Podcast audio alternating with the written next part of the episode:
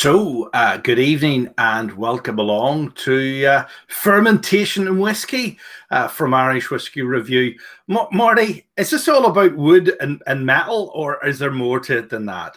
Well, there's much more than that, Justin. Much, much more. It's actually quite scientific. I've had to do some research for this this week, so uh, I've been a busy boy. H- have you? All right, studying studying away then. So we've both got glasses this week, haven't we? Yes. Uh, well, I, I've got. I haven't poured myself anything yet. oh, no, well, well, I, I have still some of that tasting stuff left, but there you go. Uh, uh, but it's it's actually lovely. Uh, I tried a wee drop it with uh, uh, the Mountain Dew. It actually goes very well with the Mountain Dew. Well, well, I know, I know, I shouldn't do it. I know, I shouldn't do it. I know, it's, I know, I know. You're going to tell me off now. Uh, a wee cocktail umbrella, some cherries, possibly a wee sparkler or something like that with it, Justin, maybe. Okay. Yeah, I would love to do that. I would love to do that. So, right, what's been happening this week in whiskey then? Well, Justin, I'm going to read the news this week in whiskey. And. now, I normally wear glasses, so if I go a bit wonky in this, start feeling a bit dizzy, you'll know why. now, this week in whiskey, saw the launch of two new Irish brands or two new Irish expressions. These are from the big names, the big hitters. We had Mc, uh, Midleton, very rare, 2020 released this week. Now, every year, Midleton releases their MVR. Uh, they are extremely collectible. They're limited to, I don't know, these days, this is a huge number, in relation to other uh, bottlings, but they're limited to about 30,000 bottles roughly. Retails for about 180 pounds this year, so the price of it started to creep up a little bit. But this is the last one that was made by the head distiller, Brian Nation. He's ventured off to pastures new over in the US. So this is his parting gift, and he read out a little. He had uh, read out uh, a statement he had prepared. So this is quite exciting. I tasted it. It's very nice. It's very different from from previous MVRs, which every year they sort of change the the, the recipe. The head distiller gets to make this up, and he spends quite a lot of time doing it. The next one coming out, that'll be the first by uh, the new distiller. So that was quite exciting. Uh, the next one was, and you were in on this too. Uh, Bushmills have released cask strength whiskies from the new Causeway collection. So this is a new thing. Uh, people have been kind of crying out for this for quite a long time. They brought out a 12 year old Muscatel cask, uh, which is bottled at 53.5%, retails about £100, and a 25 year old Malaga cask at 56.4%. Very potent, extremely good. Uh, I was really, really impressed by it. It's layers of flavour. Uh, it'll retail for about four hundred pounds. Now those are exclusive to the island of Ireland. Uh, I must admit, I must admit, Marty, they were uh, the, the 1995 one. I thought was something particularly special. It's so much, so much flavour that you, you, you just have to let it work away, and you're always getting new things and working with it. The longer it sits, maybe add a little bit more water to it. It's got lots of flavour. Um, I'm really, really good. Really impressed by it. Uh, the Muscatel cask, not just so much, but that's that's just my opinion on that. Okay. Okay. Now, we're moving over to Macallan. Now, Macallan have announced that they are going to release the Red series, which includes the oldest whiskies that they've ever released. Now, there's going to be six bottles in this collection, Oh, this looks good. This looks really good. That looks really good. Just hold your horses, Justin. Hold your horses, my friend.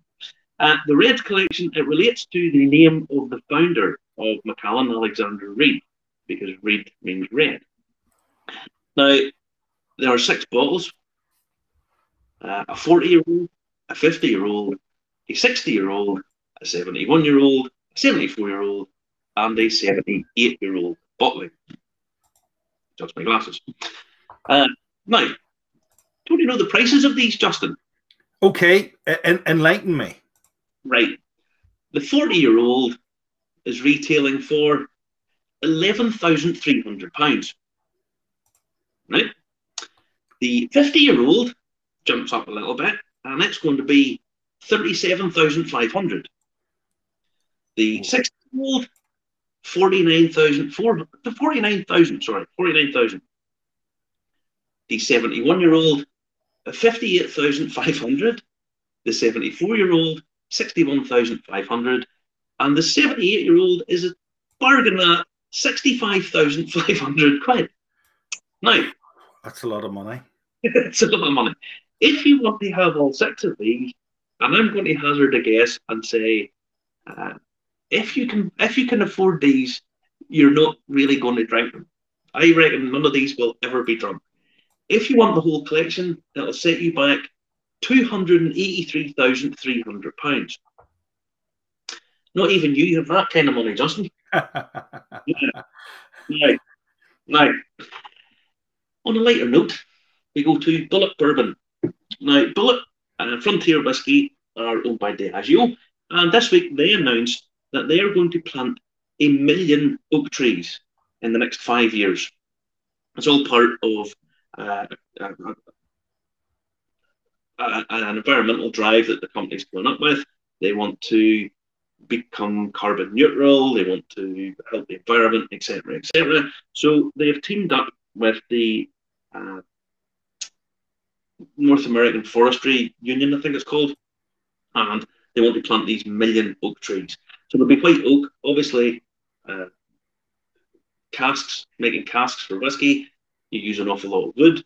So this is their way of, of putting it back. And now that'll soak up 645,000 tons of CO2. Uh, the Bulleit's owned by Diageo, and Sophie Kelly of Diageo North America said, At Bulleit, we believe now more than ever that business have a responsibility to our environment, our communities, and our planet.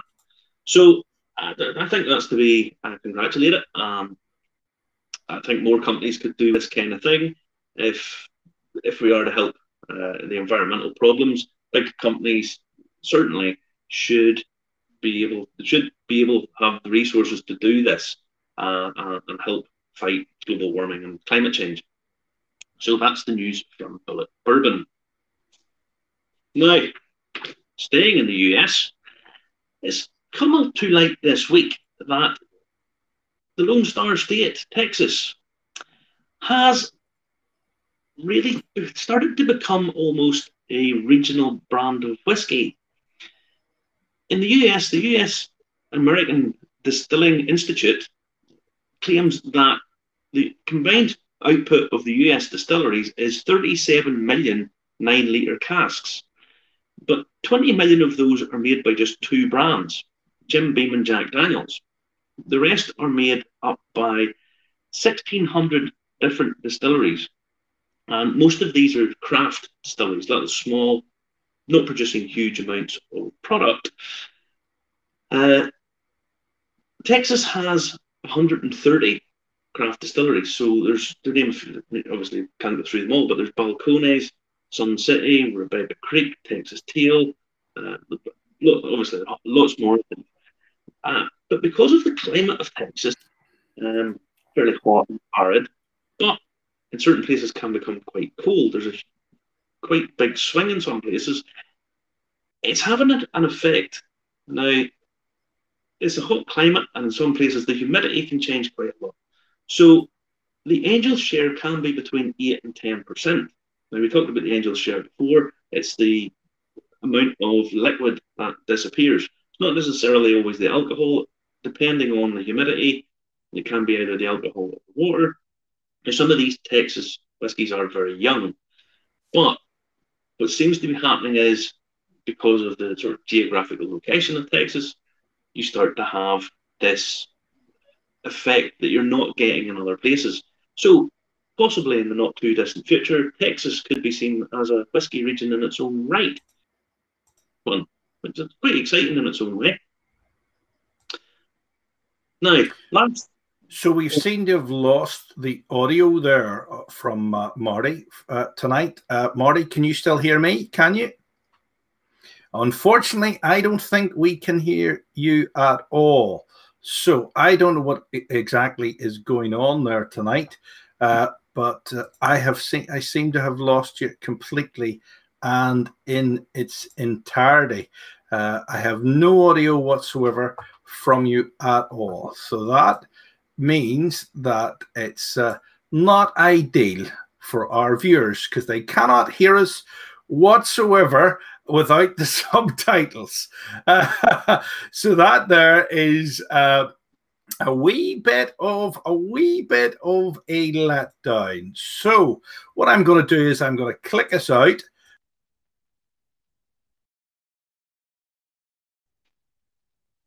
Can you hear me, Marty? I can, Justin. Yes, loud and clear. You can hear me. I can't hear you. That is absolutely no good to man or beast because I can't hear you at all. So there we go. Uh, we will have to reconvene. Uh, I will uh, be with you very, very shortly because I can't actually hear you at all. I don't. I don't know why I can't hear you. I'm going to turn the volume up. Going to turn the volume up. Uh, I have no volume at all.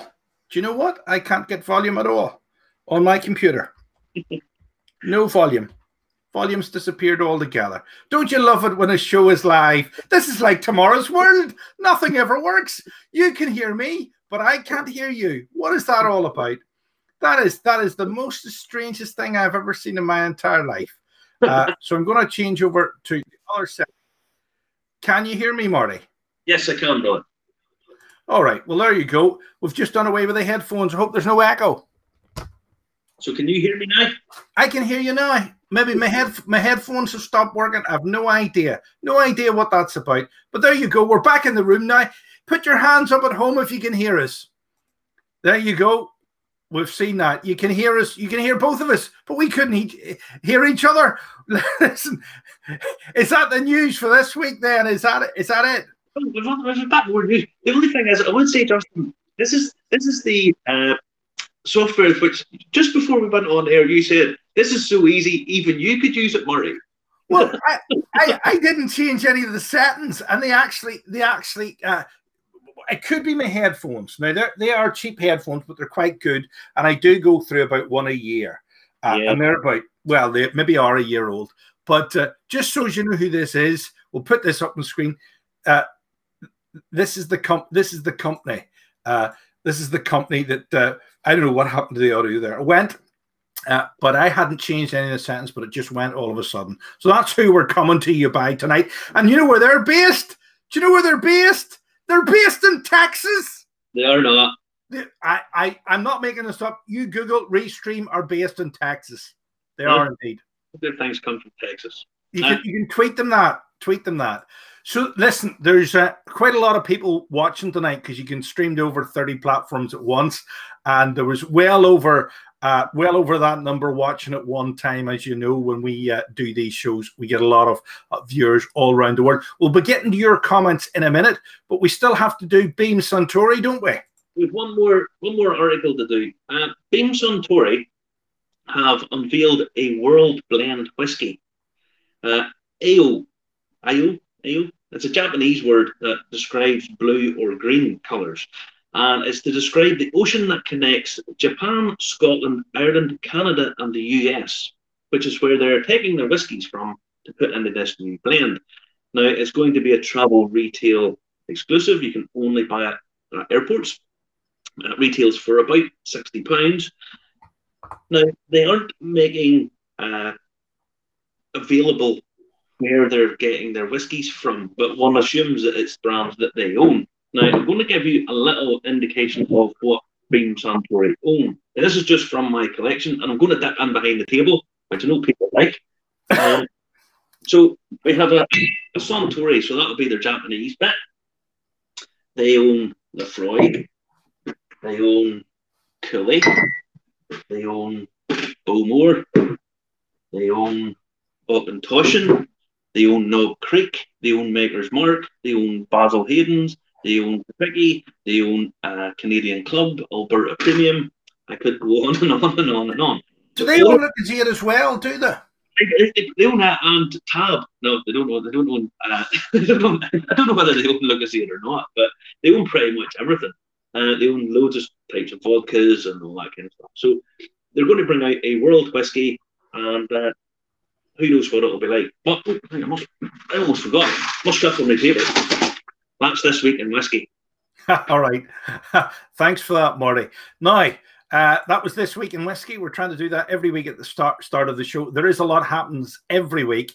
Uh, so if you, if you see something you want us to cover, remember to get in touch. Uh, tag us in it on Facebook or send it through us uh, via YouTube. Remember, it's Irish Whiskey Review on both channels. It's dead easy to find. And make sure you follow us on Irish Whiskey Review on uh, YouTube and Facebook. Now, Marty, we better get through some of these chats because there's a lot of people in tonight already. We better say hi to them all systematically before we get thrown in at the deep end to uh, fermentation, which is this week's show's about. If you'd like to ask us any questions about fermentation, get ready to type them in. We will see them. We'll put them on screen, and uh, well, you can get your answer. Now, uh, let me see who was first in tonight. Uh, Mark Kerr he must be sitting outside my house, tuning into my internet to see when we go live. Evening, Mark. Uh, evening to you. Trevor Watson saying hi. Uh, regular viewer. Uh, James and Moira Doherty saying hello. Uh, good evening to you. Uh, there's Julie Mason. Evening, Marty and Justin. Smiley face. There we go. Patrick Mulkey saying good evening, all. And let me see. First visit love hearing my home accents. Now, hmm. I don't think Glenda Taylor is uh, here. I think Glenda Taylor is somewhere exotic because there was another message from her popped up somewhere, but I don't know where it's gone. Uh, Jordy, Jordy Burke saying, so another Saturday with the boys. Prince Edward Island, uh, Edward Island, Canada is watching. Excellent. We're wa- watching news, uh, watching us. Uh, evening, lads. Justin likes Del Boy drinks. Yes, I do like Del Boy drinks. I do like cocktails. Uh, Julie saying it's a nice touch with the glasses. Uh, it is indeed. Uh, glasses. I put them on for effect. I mean, yeah. Does it. uh, are they real or are they fake? I, I, bought them. I bought them. They're actually very light reading glasses, but there is a little magnification on them. I think they're they're more they're more potent than I thought. I have 2020 vision, Justin. So you must be, you must be over 40. 40. There's Mark Mark Kerr saying you shoot the Gleeks, Marty. There you go. Thanks very much. Thanks very much. Glenda was Glenda saying too pricey. Is that a different Glenda? Yeah, it's the same Glenda. She's saying it's too pricey. That must have been the uh, the Macallans, was it? Oh, oh yeah. Well, I think everybody would agree they were too pricey. But maybe she's talking about the boot. Don't know. Hold on. What, what do you see? What time it came in at? It came in at six minutes past. That would. Um, well, back further on than the. the yeah. Uh, so it must have been must have been the, the Macallan. So it's a bit pricey at that moment, I think. You're saying good evening. Uh, Stanley saying he'll have one each of the six, I think. Uh, we take his money to get it, you know. Glenda's saying it's not happening. Uh, Trevor saying OMG.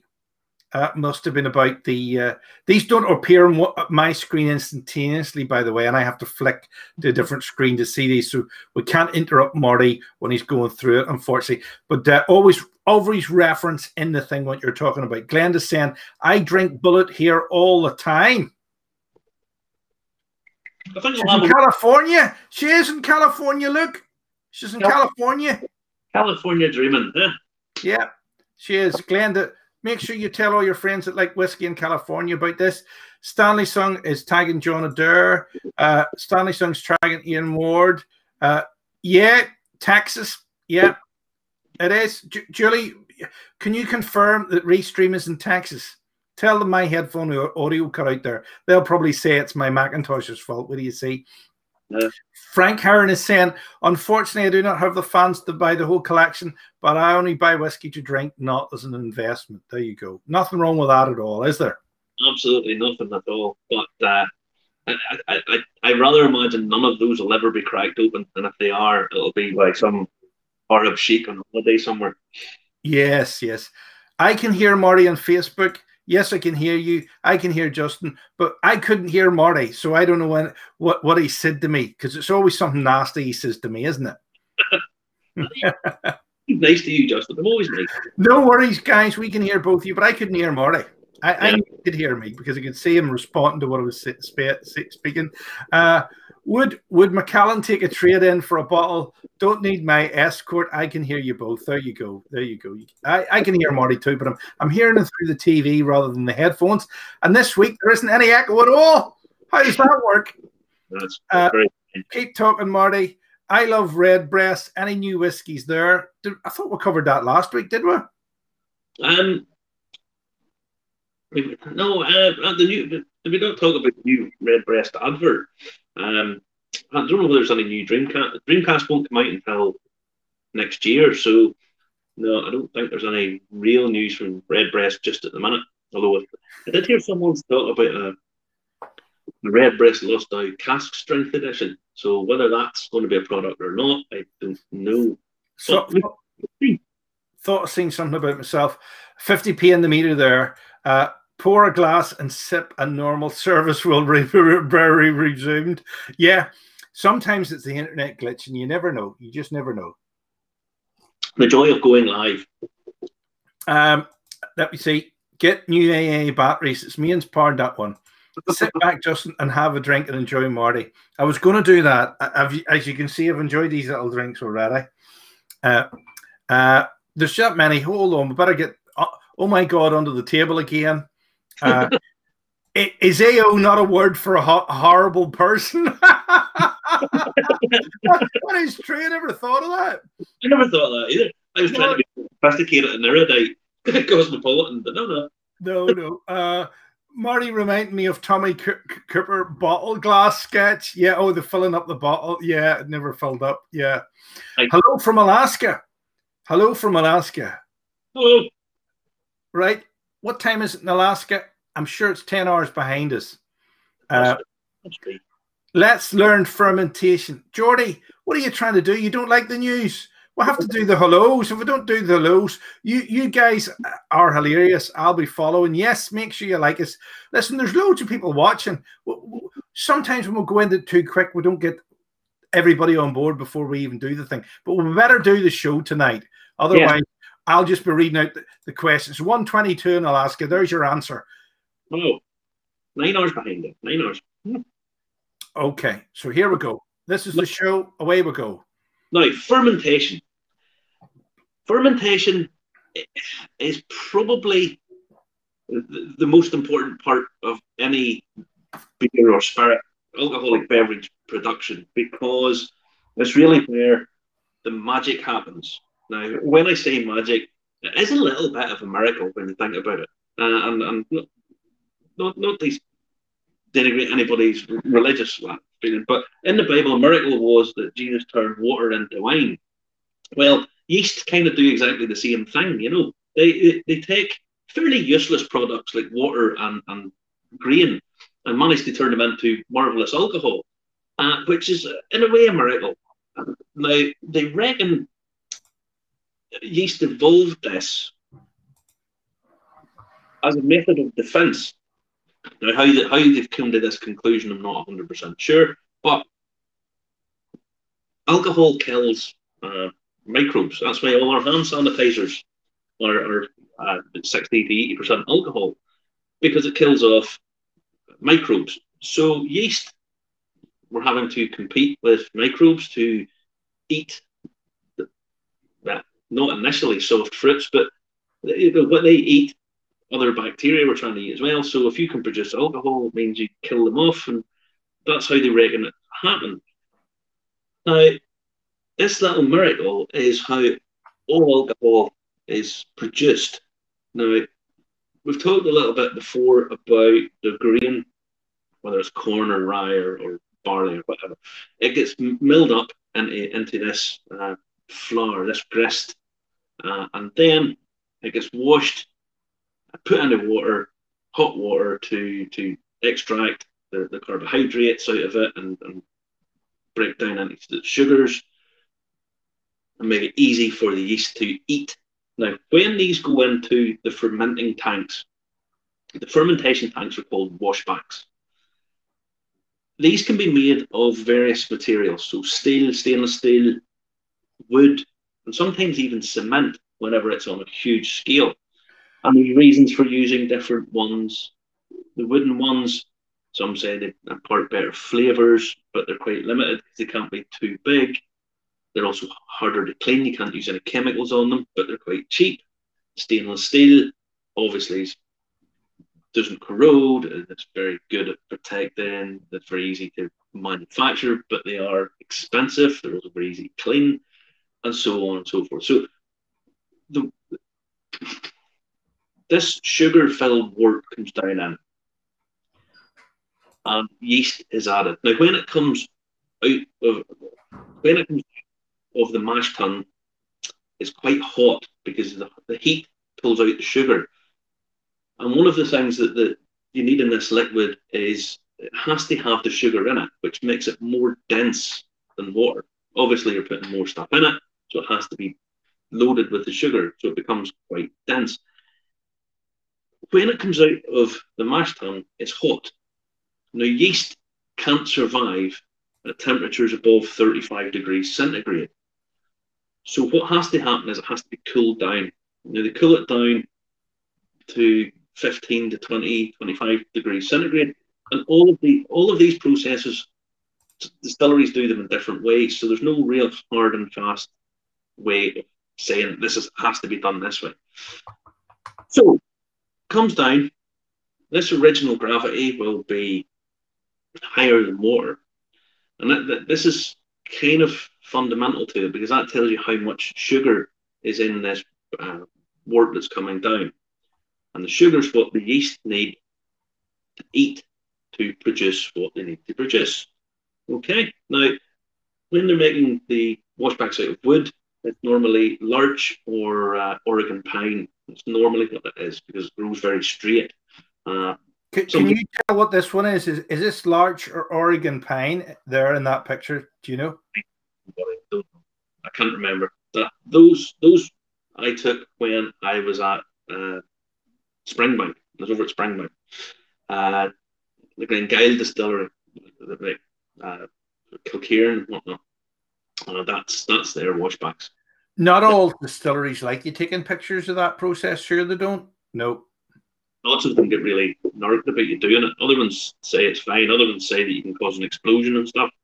I don't know. It just they they they've all little idiosyncratic ways of doing things. You know.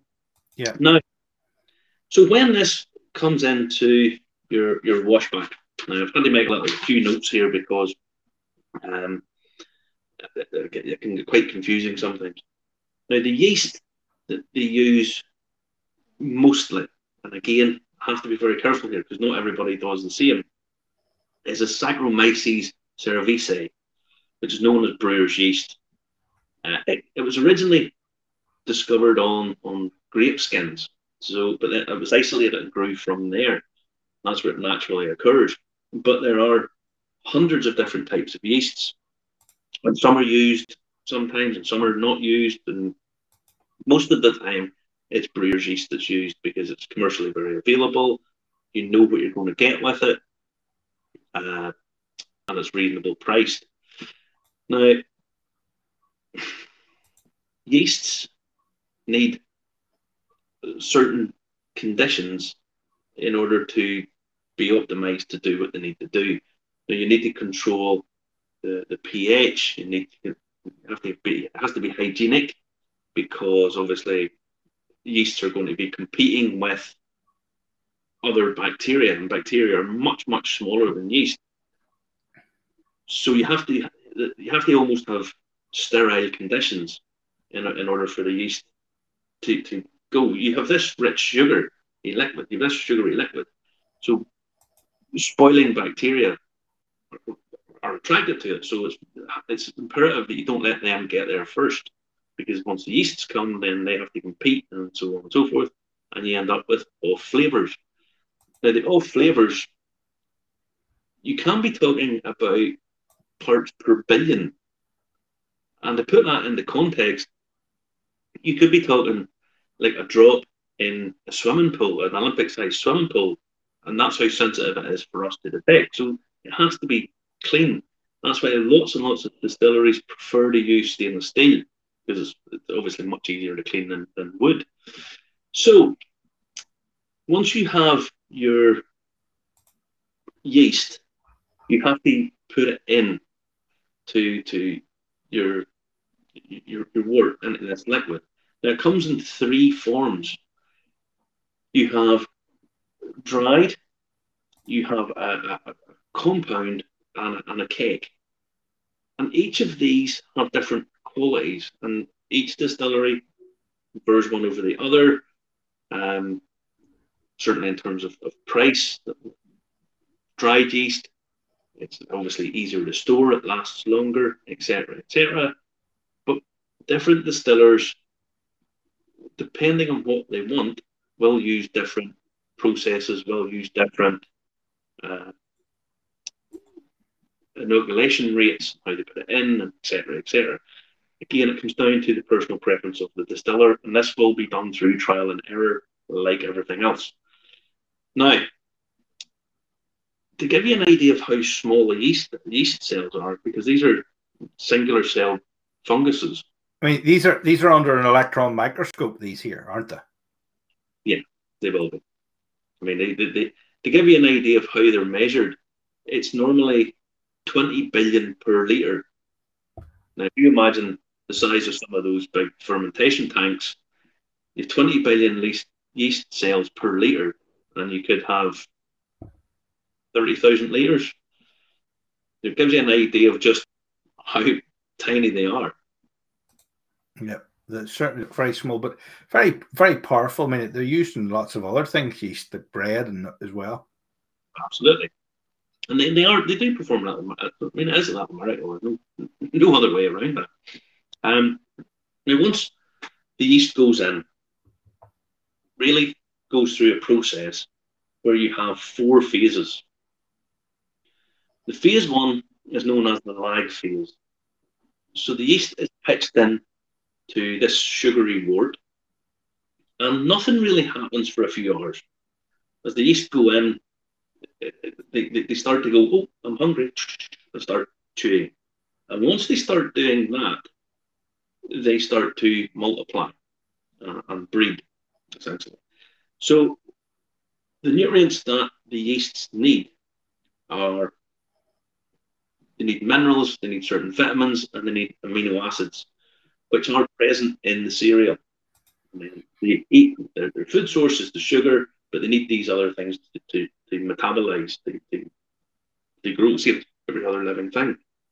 So, a couple of hours, nothing really happens. Then phase two kicks in, the growth phase. Now, the growth phase starts between three and 24 hours after. Again, depends on the conditions and what you're actually fermenting. And this is where the yeast take on board what they need the sugar, they, they take the sugar, the nutrients, but they also take on the oxygen that's liquid, that's that's inside the liquid. So this is the aerobic phase. So they use up all the the, the oxygen, uh, the, the, the specific gravity. Remember, I told you this is loaded with sugar. It starts to fall because the sugar is being used up, and alcohol has uh, it, it's less dense than water. Now, the growth phase uses up all the oxygen. And what's happening there is, I did a little drawing before this, Justin, because I couldn't find an accurate um, picture online. They're all they're all a bit too scientific, and so that you can understand it, Justin, I did a little drawing. Okay. Okay. Let me see it. Okay. Look, you see, you have the sugar and the nutrients going in. This is the cell. So the energy, it produces energy, and then you've got CO2, you have your ethanol, you have new yeast cells being produced, and heat. Okay, so it starts to warm up. Okay, it starts to get warmer. Now, during the growth phase, the oxygen is all used up. Then, afterwards, you have the fermentation phase, and this is when the main bulk of the conversion will happen. All the fer- all the fermentable, uh, sorry, the the fermentation phase, all the oxygen is used up, and you move over to an anaerobic phase. Yeasts are amazing at surviving. They can actually survive. They can actually survive off ethanol they can actually live off the stuff that they produce, which is quite quite unique. You know, they create a waste product, but then can reuse it again to, to fuel themselves. Because I mean, alcohol is a great fuel. You set fire to it. You know, that's how much energy it contains. So this is then the anaerobic phase. Now they use up all the nutrients that they can then, and then they start to run out. Now, as they start to run out, you run into the post fermentation phase, which is after all the fermentable carbs have, have been eaten. There's no more alcohol produced, and that's really the end of the, the, the end of the cycle. I've done a little drawing here, and this is for glucose. This is just a little easy way of doing it. The glucose cell is C6H12O6. Okay. Yeast, munchy, munchy, munchy. And it produces two carbon dioxide molecules. It produces then two ethanol molecules as well. So you get um, two CO2, two C2H5OH, which is ethanol, and then you get your heat and then your biomass. Because as the yeast starts to die off, they, they, they die and they have uh, this sort of biomass, and that's important for for some other reasons later on. You're now left with what's called wash. And this wash is basically a beer. Now it's quite strong beer.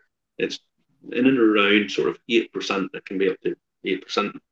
Again, this is all down to the distiller. They'll tweak it to whatever recipe they want to have. So you have that.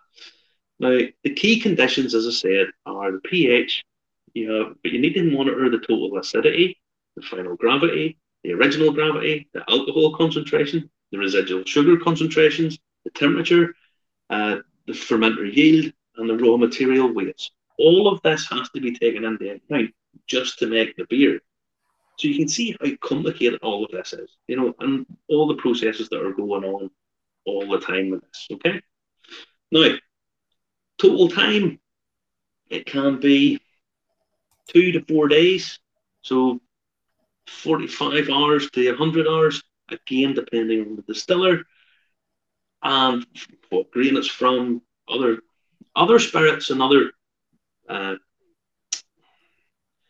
fermentable sugars take longer than this again. So you can have brandy can take two weeks, and Calvados, uh, the apple brandy, you've had Calvados, it can take up to six months to ferment.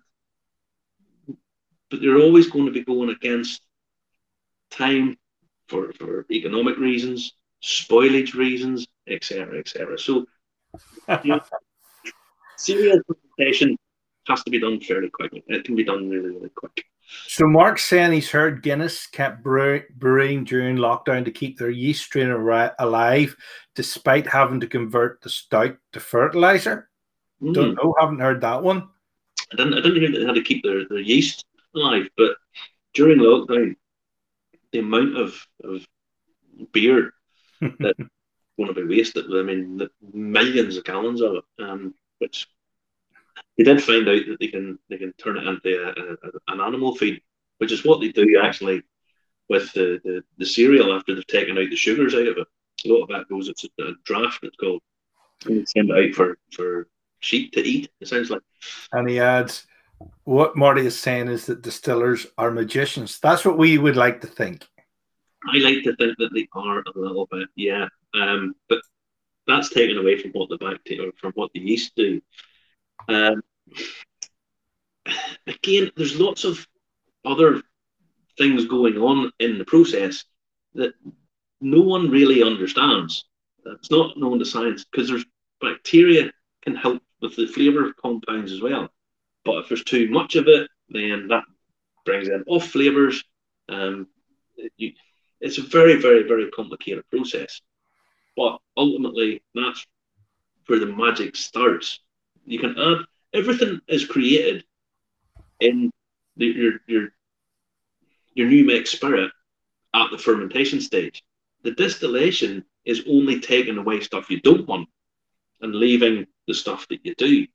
So it's those little yeast that make all the all the flavor compounds in the new make spirit. Once it goes into a cask, that's a different scenario. But the new make spirit is all done by the yeasts and possibly some of the bacteria. Again, this is not particularly well understood. Now, I said what's left um, after the yeasts have done their work and the liquid's drained off and head off to the, the still feeds. Um, yeah, after that, you have this stillage, this leftover. Um, and it all dep- again, it can depend on what the, the, the distiller has allowed in to the, the, the washback, what's left over. You'll have possibly heard of sour mash. Um, yep. Sour mash whiskies. That's where they take a portion of the what's left there and add it to the, the, mash bill of the next batch. And the idea behind that is you're taking some of the bacteria, some of the, the, the, yeast, dead yeast cells, whatever it is that's in there that you want, and adding it to the, the next batch to give yourself uh, to regulate uh, acidity levels, to introduce bacteria that will then produce flavor compounds later on. It's very complicated, but that's what sour mash means. Okay this show seems to be one of these ones that verges from you know science like this here which blows your mind to you basically saying that uh, uh, distillers are magicians and that you're basically telling people that alcohol is really yeast p p p i mean look at this yeast is, is like a pac-man that eats sugar farts co2 and pees alcohol that's essentially it um it's it, it's a very bizarre thing, and the fact that it's done on an industrial scale really, really does make make your head spin when you think about it. Uh, it's very it's very easy to become sort of complacent about this, but it, it, there's so many factors and so much going on that it's it's a miracle that that, that, that, that it happens. So you have this interplay between what you're putting in, what the yeast does, how long you leave it, the temperatures, the pH, the all of these factors affect the flavor. Now, if you think about that, over the years, you're trying to create consistent product all the time because your your customer, they don't really care what you've done. They just want, I want to buy that bottle and know that it tastes of the same as it tasted three months ago or five years ago. And you have to try and get all of that correct because if you get it wrong to start with, there's nothing you can nothing you can do to get it back, really. So it has to be right all the time. And if you take that, well, how, how come how come we can try something fresh from a, a new distillery, right? Mm-hmm. And it'll taste not so bad, and then we'll taste something old from an old distillery, and it's it's pretty darn good. But yet the old distillery's middle-aged one isn't any good or doesn't doesn't really live up to our expectations. I mean, the people that do these things know what they're doing. I mean, we know they know what they're doing because you know at, at Bush at Bushmill, she's been doing it a long time, indeed. And she's fabulous at it. Now, but what Helen uh, Helen Mulholland at Bushmills is the blender. She's not the distiller. There's right. now, blender. I've said about this before. The distiller is the science guy. He's the the, the, the brainiac, the, you know, the, the glasses wearing guy, the, you know, he's that guy. Okay. Because he has to control, or she, they have to control whatever chemical processes there are to get that right. You know, you have, I mean, you know yourself, Justin. We talked about this the other day, barley. That, that head of barley is different from other heads of barley. it has different moisture contents, or different, different nitrogen contents, etc., etc., etc. And all of these are slight variables, and you have to get it right. That product right at the end. Your new make spirit has to be right. Otherwise, you put it in a cask, and it's always going to be totally different 10 years down the line. Now, some people, for example, I know Laphroaig, you know, they, they cannot abide the stuff. They just think it's awful. I was going to have one, but I don't think it's bother now because it's something else. Um, and if you take a, you take a Laphroaig, you're always tasting Laphroaig for hours. you know, so all of this, Laphroaig really gets its its flavour from after the, the the yeasts have done their work. You have this body of of uh, liquid, the, the wash. And like I said, it still only takes away stuff you don't want and leaves what was already there. So the, the distiller, you cut it a bit later and have in some of the phenols at the end, so you have that, that sort of medicinal thing. But that's already there. There's nothing stopping you from doing that really with any of these brands. It's just that comes down to the distiller. But that's already been done by the yeast. Yeast have already done all of this. Some some fantastic comments coming in here. Uh, Blender has to fix the distiller's boohoos. Yeah, they can do. Yes. Uh, we've seen that done in the shipyard before. You know, the wee man rescuing the bridge by bending the feet back in the other direction at night. You know. Uh, I heard about a guy in the in the, the in Caterpillar when guys were working on stuff and they used to drop their, their spanners into like tanks and it was going to, they were going to have to cut them to try and pull them out. So what they did was they got the they, they pushed them over until the spanner went into a corner and the welder then just held the welder until the spanner melted inside the tank. so it didn't rattle about. So it's yeah, that's a good one. If I haven't heard that one before. Uh, there you have uh, Mark saying he put his last 1608 into the infinity bottle. See Justin Marty's earlier show. Uh, they must be commenting between themselves on there, and we sometimes can't see them things because of uh, privacy settings. Uh, Mike, Michael Matthews is saying, "Great captions, Justin." I, I think I think it was these graphics he was talking about, like uh, the Pac-Man. I didn't do the graphics. Marty acquired them. There, the people, the mem generators mentioned there. Look, look at that there. There you go.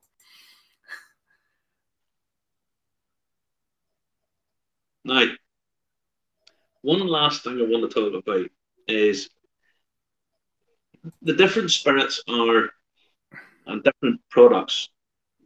The yeasts are different, and the fermentation times are different, etc., etc. For beer, obviously, it's different again. For wine, it's different, etc., etc. One of the things that I find really interesting is in rums. We've heard about the sour mash, uh, where you take some of this stillage, some the, the leftover, the dead yeast cells and all that, and put it into the next uh, batch. In rum production, there's a, a process called dunder, which is something very similar, but back in the day in Jamaica, what they used to do was they used to take this stillage out and dump it in a pit. Okay, and it became these became known as dunder pits. Now all of these dead yeast cells and different acids and so on and so forth were dumped into these pits, and loads of flies laid eggs in them and all manner of stuff went into this muck. Okay? Is this what is this is this what I'm going to show you next? Is is this it? I, would imagine it is what you're going to show. It's kind of just a pit now, you imagine in Jamaica, there's going to be lots of fruit flies flying about around because there's still going to be residual sugar and that kind of stuff in there, or certainly residual uh, stuff that they can munch on or, or certainly eat.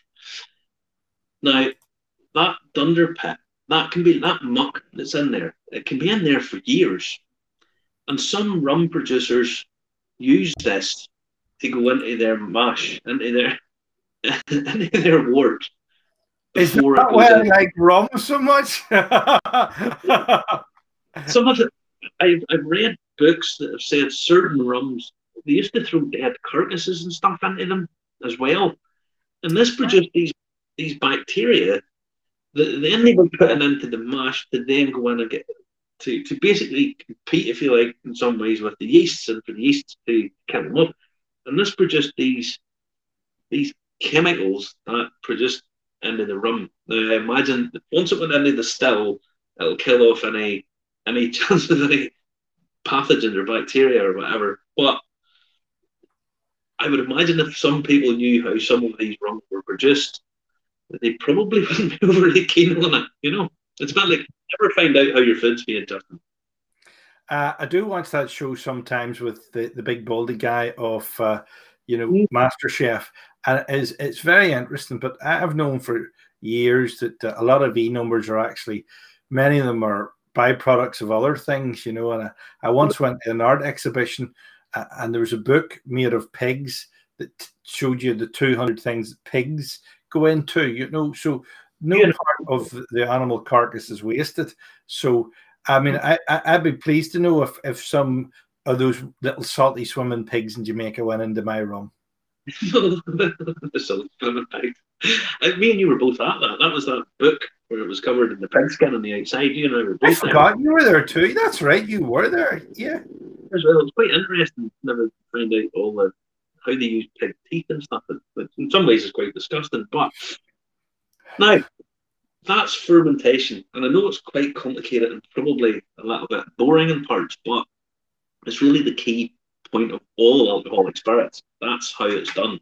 Um, I mean, yeah, it, it is, it is, it is, it is scary, Marty. Uh, no, uh, did my wife left her? No, she did it of her own accord.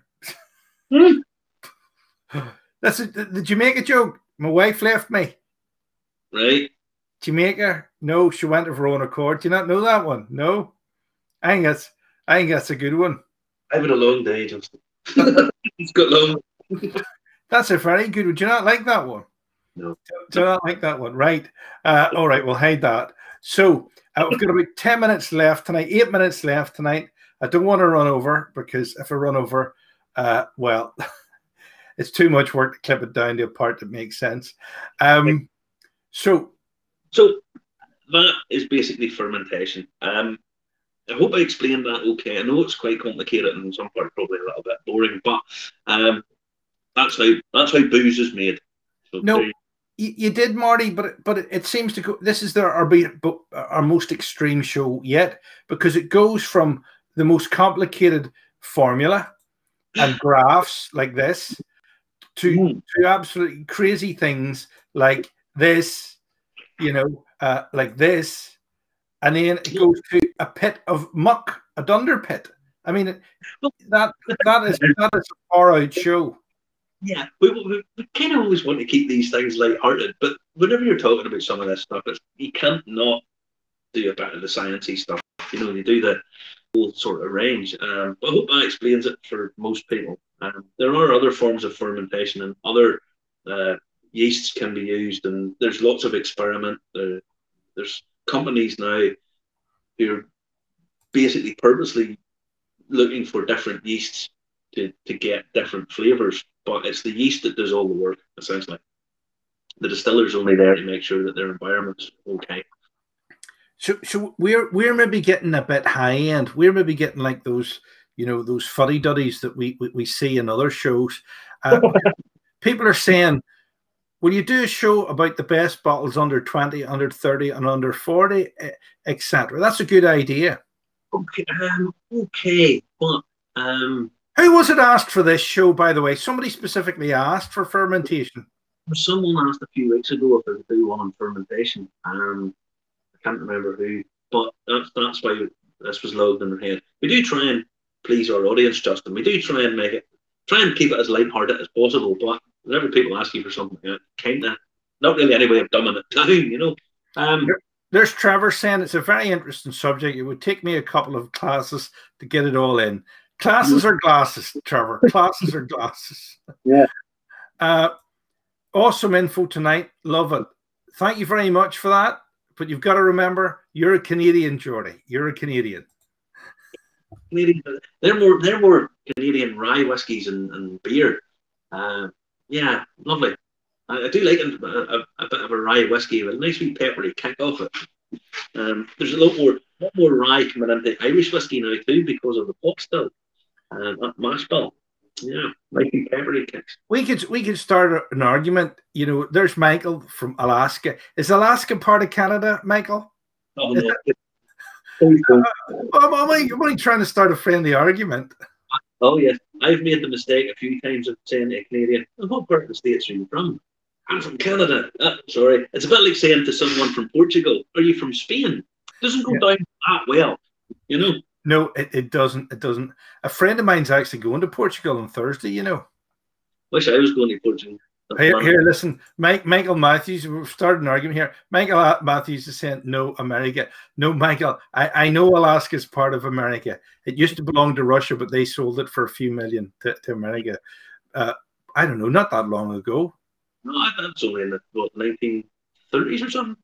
Something like that. Something like that. In the state in the, in the early 50s, I think. Something like that. Interesting and fun. Another great show. Thanks, Marty and Just. Yeah, thanks very much, folks. Make sure you go to uh, the Irish Whiskey Review on uh, YouTube. Irish Whiskey Review on YouTube, spelt that way E Y and I E W, not U E. And mm-hmm. make sure you subscribe and hit the bell there because, uh, well, it doesn't cost them. All you need to do is be logged into your Google account. You have to have a Google account because otherwise your Android phone won't work otherwise. So you all have Google accounts uh, and log in there to uh, YouTube and hit subscribe. Please, please do that. So there's a lot of people watching from all over the world tonight. Uh, have we, we we don't have anybody from Japan watching yet, and we do mention Suntory. And uh, somebody told me there's about 150 Japanese whiskies. Is that you or somebody else was telling me that? Oh, there's a whole pile. There's there's there's not as many distilleries as people think. Um, Japanese Japanese whiskey kind of tries to focus tries to focus on quality and, and how they do it, although they're sort of moving away from that. The reputation's a bit down the pan. But uh, no, there's not as many distilleries as you would think in Japan, but again, they have a number of different brands. But uh, there's a bit to go yet before they catch up with the US, for example. Yeah. Which said earlier on 1600 whiskey, whiskey distilleries now. Yeah. Loads of info tonight. You have to say it is. It is. Lo- there's loads of info every night. I mean, you wouldn't think, you know, when you say one word like fermentation, how much is involved in it. Uh, but like I said, I had to trim down an awful lot of stuff to try and get it to fit into half an hour. I could go on and off. I can talk about malolactic fermentations. I could talk about different, all the different yeasts and and uh, all the different stuff that can go wrong and why they go wrong and what they produce. And, and it would just be boring as hell, to be honest. But you kind of understand it. Doing something like that, you have to try and pare everything down, and it's quite difficult. But yeah. Yeah, there's Trevor's also saying it would be good to do the the 30, 40, 50 whiskey. Yeah, that thanks for that. I use I use message each other now, bit boys, because uh, Mark said the same thing as well. I think you're messaging or reading the messages because they are public. Uh, but listen, do, do you like do you like the news at the start? Because the news at the start, because if we didn't do the news at the start, we wouldn't cover that topic until months down the line. Really, Marty, would we? I kind of like doing the back of the news at the start because there's so much happens in the whiskey world. Uh, and I, like highlighting the, the fact that, you know, Bulleit are planting a million oak trees. I like highlighting these things because it's very easy to criticize big companies like the Diageo for doing this and practices that you disagree with. But when they do something like that, or certain one, one of the brands do something like that, it should be applauded. You know, it's very easy to be critical. So I, I like highlighting this kind of stuff.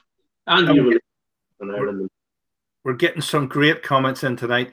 Uh, by the way, as a result of previous shows, I bought a bottle of Sexton, nice whiskey, but what a horrible bottle. Have you got Sexton in there? What's wrong with that? I like that bottle. That's a beautiful bottle.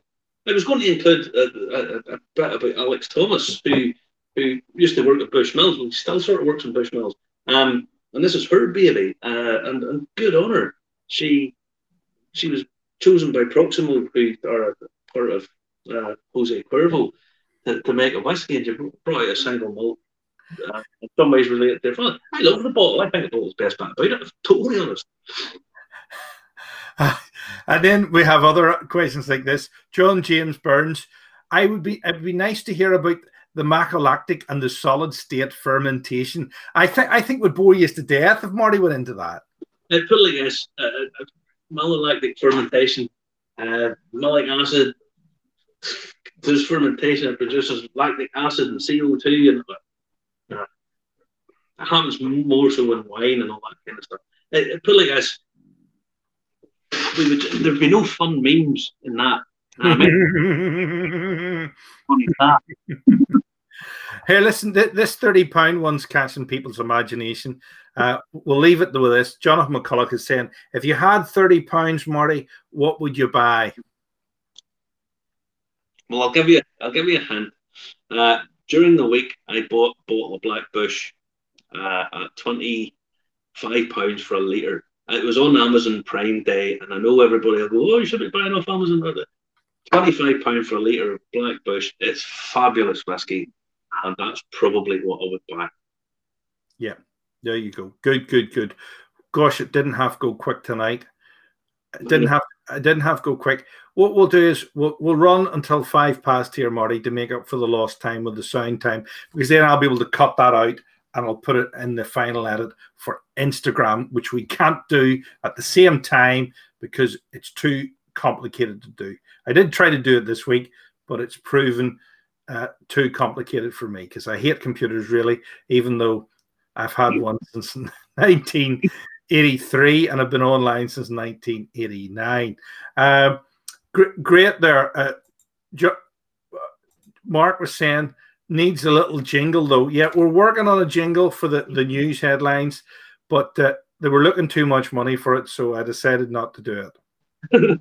I have, a, I have a great jingle. I'll, I'll, I'll maybe send you a sample of it privately, Mark, so as you can hear it. Because if I play it on this, uh, I'll have to pay the money for it. Is there any musicians out there? Is there any musicians out there that could compose us a little jingle and then send?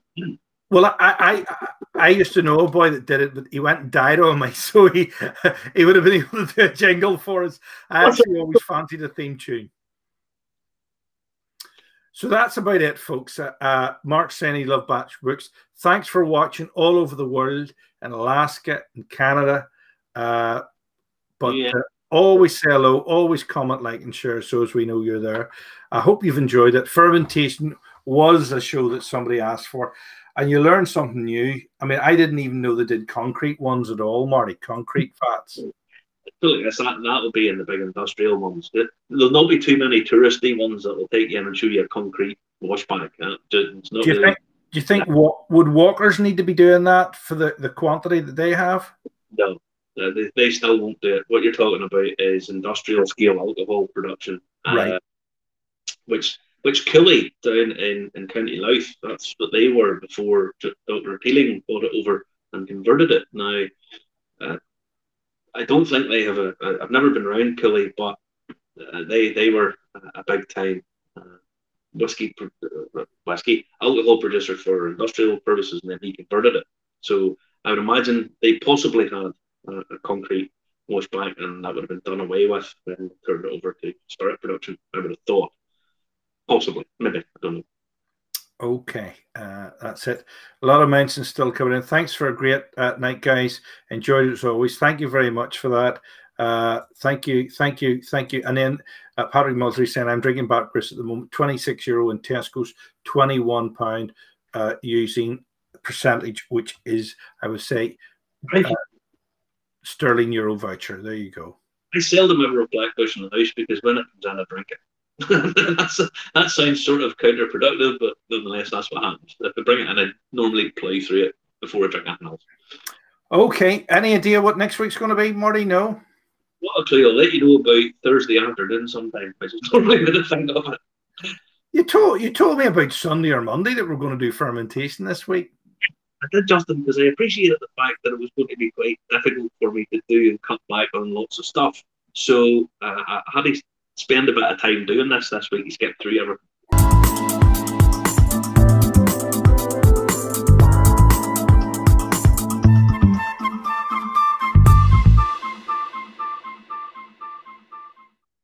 I loaded up a wee jingle there just for badness to play for him. oh, we're not off. We're not off. We're still on. We're still on. All right. Bye bye. Bye